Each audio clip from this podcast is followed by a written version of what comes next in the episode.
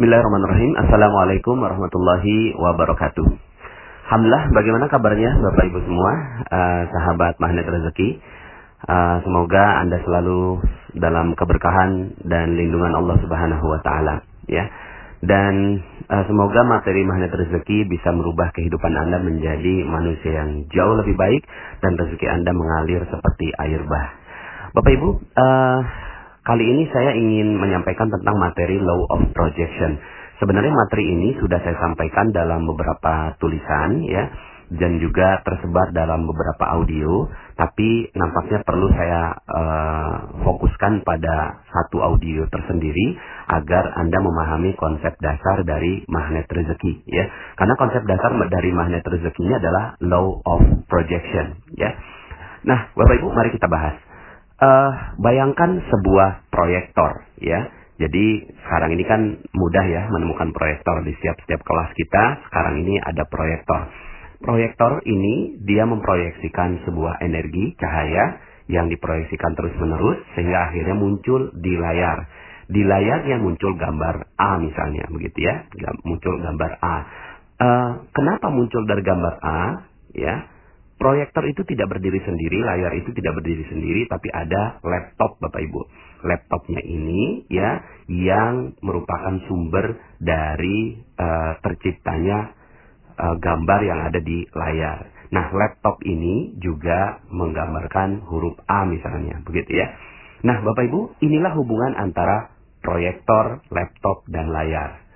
Ya, jadi ada laptop yang menciptakan uh, sebuah uh, realita atau sebuah gambar, lalu kemudian proyektor memproyeksikan ya dengan cahaya, lalu kemudian akhirnya menjadi uh, di layar tercipta sebuah gambar yang persis sama dengan apa yang ada di laptop ya.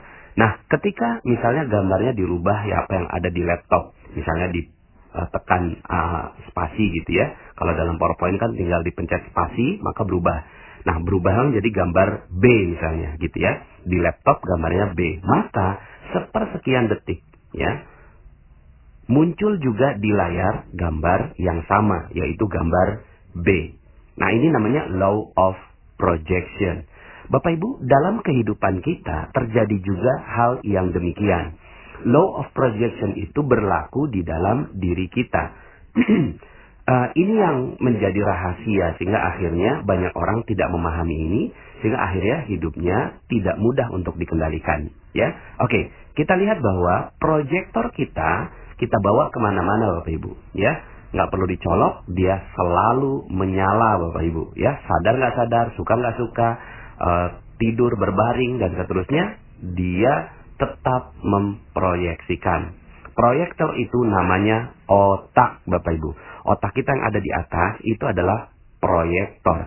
Tapi dia tidak berdiri sendiri, Bapak Ibu. Otak kita ini dikendalikan oleh yang namanya laptop. Laptop di dalam tubuh kita, di dalam diri kita itu namanya uh, pikiran, perasaan dan spiritual. Ya, ini satu paket Bapak Ibu, ya. Nanti saya akan jelaskan tentang hal ini. Tapi coba kita fokus pada pikiran dulu. Nah, laptopnya adalah pikiran kita, ya. Pikiran kita mengirimkan sinyal-sinyal ke otak kita, otak kita memproyeksikan sehingga akhirnya menjadi layar kita. Nah, layar inilah yang namanya nasib kehidupan kita, ya. Jadi layar inilah nasib dari kehidupan kita ya. Nah, Bapak Ibu perhatikan ini. Ketika apa yang ada di dalam pikiran kita, maka itulah yang akan menjadi realita di dalam nasib kita. Ini sudah menjadi hukum law of projection. Hukum dari proyeksi. Laptop kita gambarnya A, maka layar juga A.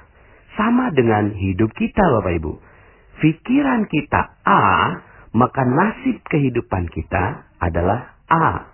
Pikiran kita B, maka nasib kehidupan kita B. Ya. Maka dengan memahami konsep law of projection ini, Anda bisa mengendalikan kehidupan Anda, Bapak Ibu. Andalah yang meng mengendalikan kehidupan Anda.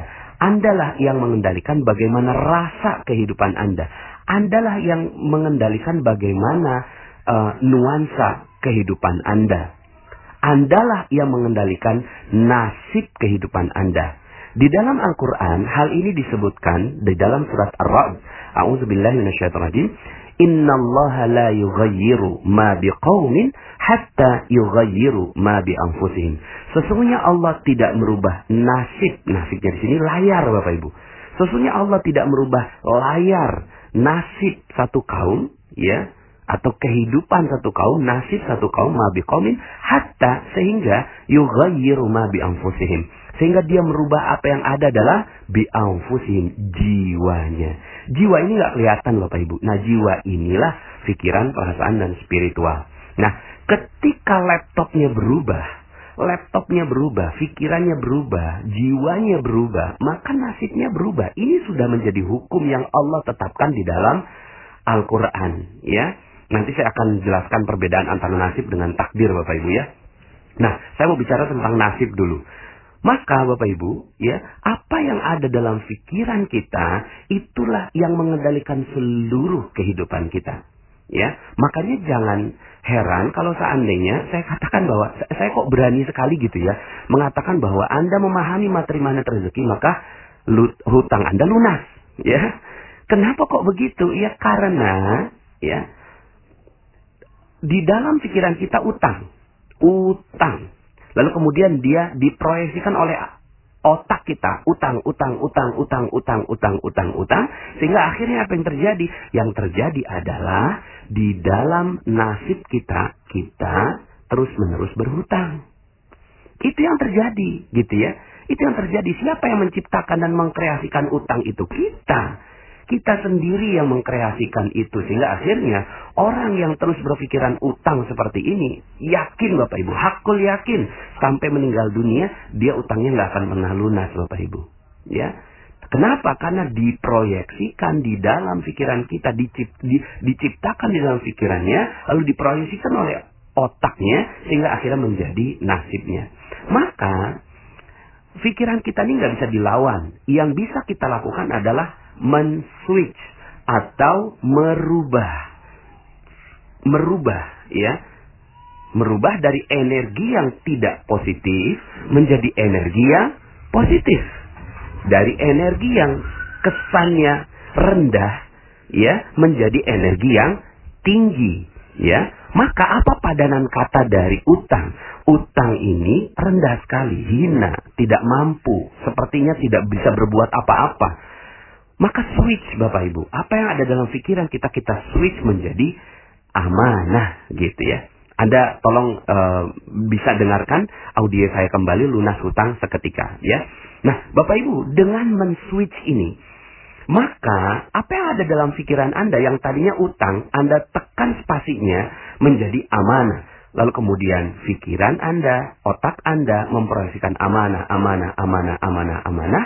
Maka yang terjadi adalah di dalam layar nasib kita, itu yang terjadi adalah amanah yang bertubi-tubi datang pada diri Anda. Nah mungkin sekarang ini adalah amanah berupa titipan uang orang 200 juta. Lalu kemudian setelah itu, karena Anda terus memproyeksikan amanah, amanah, amanah, amanah, maka yang datang pada kehidupan Anda adalah amanah berupa karyawan yang jujur, kemudian supplier yang baik hati, konsumen yang setia dan loyal, gitu ya, dan seterusnya. Nah, Bapak Ibu, Anda bisa menjadikan law of projection ini dalam semua lingkup kehidupan Anda. Misalnya bagi Anda yang tinggal di Jakarta misalnya, jalanannya macet gitu ya.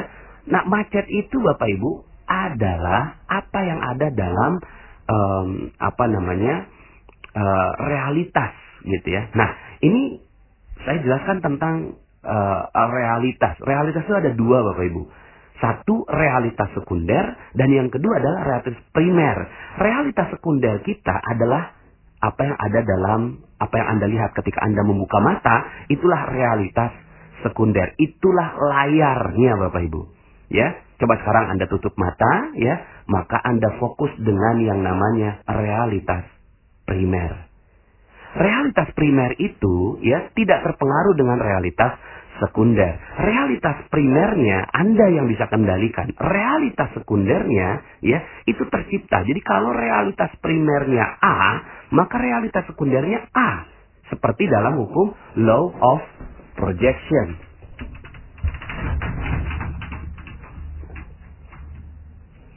Seperti yang dalam hukum law of projection, ketika di laptop A, maka di nasib Anda adalah A. Di realitas primer Anda macet, maka realitas sekunder Anda macet. Sehingga akhirnya hidup Anda jadinya macet. Dan saat itu kita sedang berdoa Bapak Ibu. Ya Allah macetkan hidupku, macetkan rezekiku, macetkan kebahagiaanku, macetkan keharmonisanku. Sehingga akhirnya yang terjadi Bapak Ibu betul-betul macet. Semuanya, proyeknya macet. Ya, proyeknya macet, rezekinya macet, semuanya macet. Lalu apa yang harus kita lakukan? Ya switch Bapak Ibu, pencet ya spasinya. Tombol spasinya dipencet dengan penuh. Ya, ketika realitas primer kita menyebut penuh, ya, maka sebenarnya kita lagi memproyeksikan ya Allah penuhkan hidupku, penuhkan rezekiku, penuhkan kebahagiaanku, penuhkan keharmonisanku dan seterusnya. Sehingga yang terjadi di dalam realitas sekundernya terjadi adalah penuh Bapak Ibu. Sehingga akhirnya semua kehidupan Anda penuh dengan kebahagiaan, ya. Maka dengan konsep ini, ya, Anda bisa kendalikan seluruh kehidupan Anda. Apa pun realitas sekundernya, apa pun realitas realita, ya katanya realita, tapi kalau saya menyebutnya itu realitas sekunder. Apa pun realitanya, ya, apa pun faktanya, Anda bisa merespon dengan tepat Bapak Ibu. Ya, faktanya Anda punya utang. Faktanya Anda ya melewati jalanan yang macet. Faktanya ya Anda mungkin akan didatangi oleh polisi, pengacara, orang yang uh, menagih Anda debt collector. Faktanya bisa jadi Anda adalah seorang istri yang suaminya penuh dengan kedengkian, kebencian, memukul Anda, KDRT, dan seterusnya. Faktanya bisa jadi anak Anda kena narkoba. Faktanya bisa jadi Anda dilahirkan dari seorang uh, apa namanya nauzubillah perzinahan begitu ya. Faktanya bisa jadi Anda melihat ada korupsi di Indonesia. Faktanya bisa jadi ada pembunuhan, pencurian, kemaksiatan dan seterusnya. Faktanya bisa jadi macam-macam Bapak Ibu. Faktanya bisa bisa terjadi apa pun gitu ya. Faktanya bisa terjadi apa pun dalam realitas sekunder Anda. Tetapi di dalam realitas primer Anda yang ada hanya boleh kebahagiaan, keharmonisan, kecintaan, ya, dan energi-energi yang positif.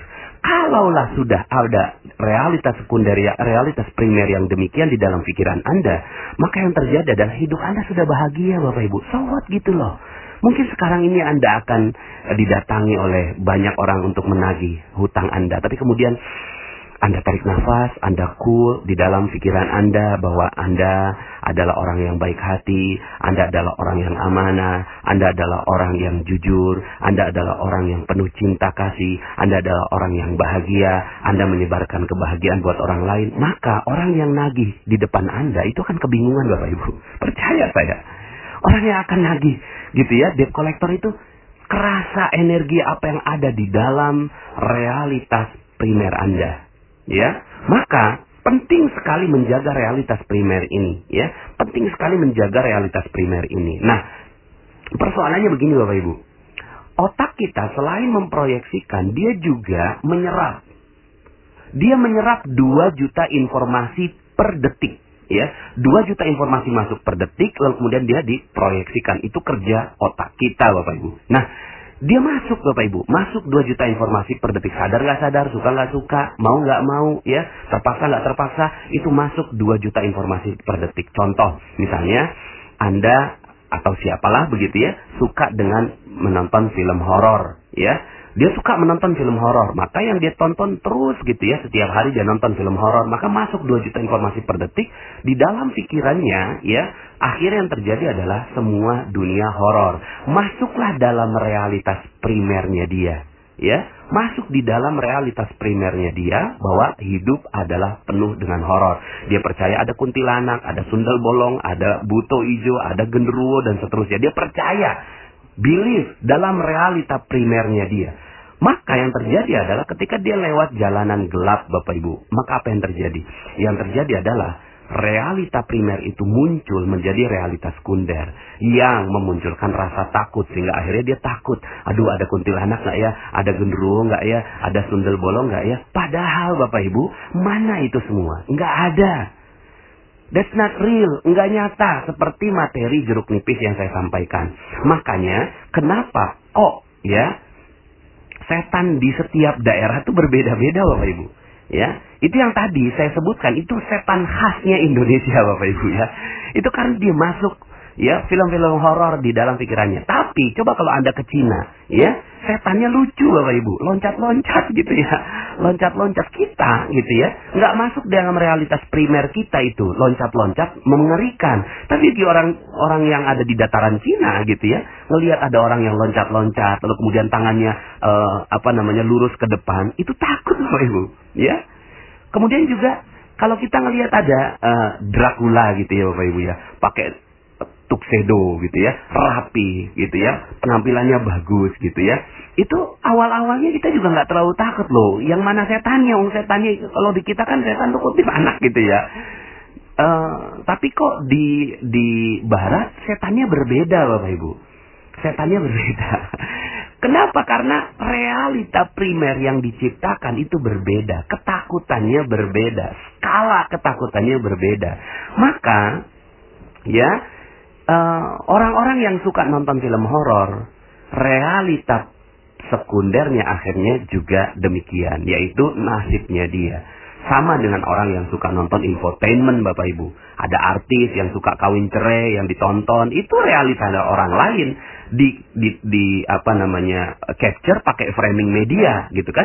Framing media lalu kemudian masuk dalam pikiran kita masuk dalam primary reality kita ya. Lalu kemudian akhirnya nasibnya kita bawaannya ketika ada konflik sama suami pengennya cerai aja. Kenapa? Karena ngerujuk ke infotainment yang episode 42 begitu ya nah bapak ibu yang dirahmati Allah subhanahu wa taala uh, akhirnya yang perlu kita perhatikan adalah supply informasi yang masuk dalam diri kita Bapak Ibu ya. Seperti misalnya kalau Anda nonton berita, berita itu ada adagium ya yang menyebutkan bahwa bad news is a good news. Berita yang tidak baik itu pantas untuk diberitakan. Contoh, wali kota digigit anjing itu bukan berita. Tapi wali kota menggigit anjing ini baru berita. Akhirnya itu yang di framing sama media, di capture sama media, lalu kemudian akhirnya setiap orang yang menonton televisi jadi aneh. Kenapa? Karena ya kejadian selevel wali kota menggigit anjing itulah yang ditonton uh, terus menerus. Makanya waktu itu pernah ada Bapak Ibu teman saya yang WA saya panas saya mau ke Depok tapi kok saya takut ya? Kenapa takut? Karena di Depok banjir. Loh banjir? Kalau di Depok banjir bagaimana Jakarta? Ternyata ya ada satu jalanan yang tergenang itu yang di capture sama jurnalis dan kemudian itu yang masuk dalam realitas primer teman saya. Sehingga akhirnya dia nggak jadi ke Depok karena takut ada banjir. Padahal sayanya sendiri yang berada di Depok nggak lihat ada banjir nah bapak ibu inilah dia ya uh, law of projection sehingga akhirnya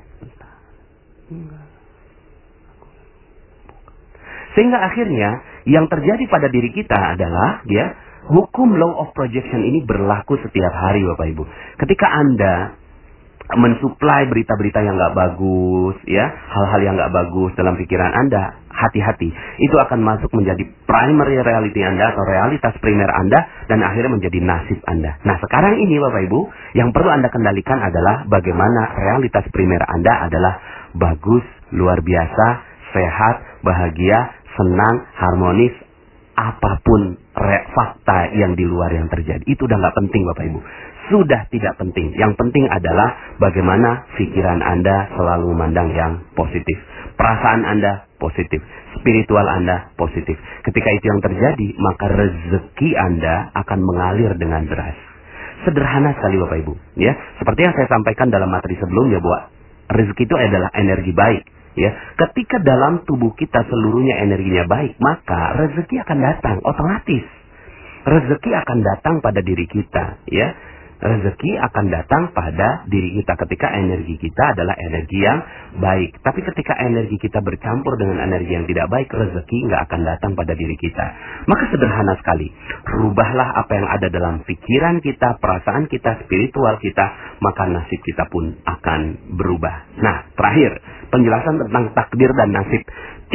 Banyak orang yang bilang begini, Pak Nas, Kan Allah udah takdirkan, rezeki udah ditakdirkan, jodoh udah ditakdirkan, yang lain udah ditakdirkan. Iya, itu mah ilmunya Allah, ya. Saya ingin membatasi ini, ya. Saya tidak akan menjelaskan panjang lebar tentang hal ini. Kenapa? Karena itu udah merupakan sifat Allah yang kita pelajari bahwa Allah memahami seluruh takdir-takdir kita, bahkan takdir kita sudah ditetapkan di dalam Lauhul Mahfuz, ya. Sudah ditetapkan di dalam Lauhul Mahfuz, ya. Uh, sudah, ya sudah ditetapkan itu semua di dalam Lauhul Mahfuz bahwa Allah Maha mengetahui segalanya. Pertanyaannya, apakah kita udah tahu rezeki kita?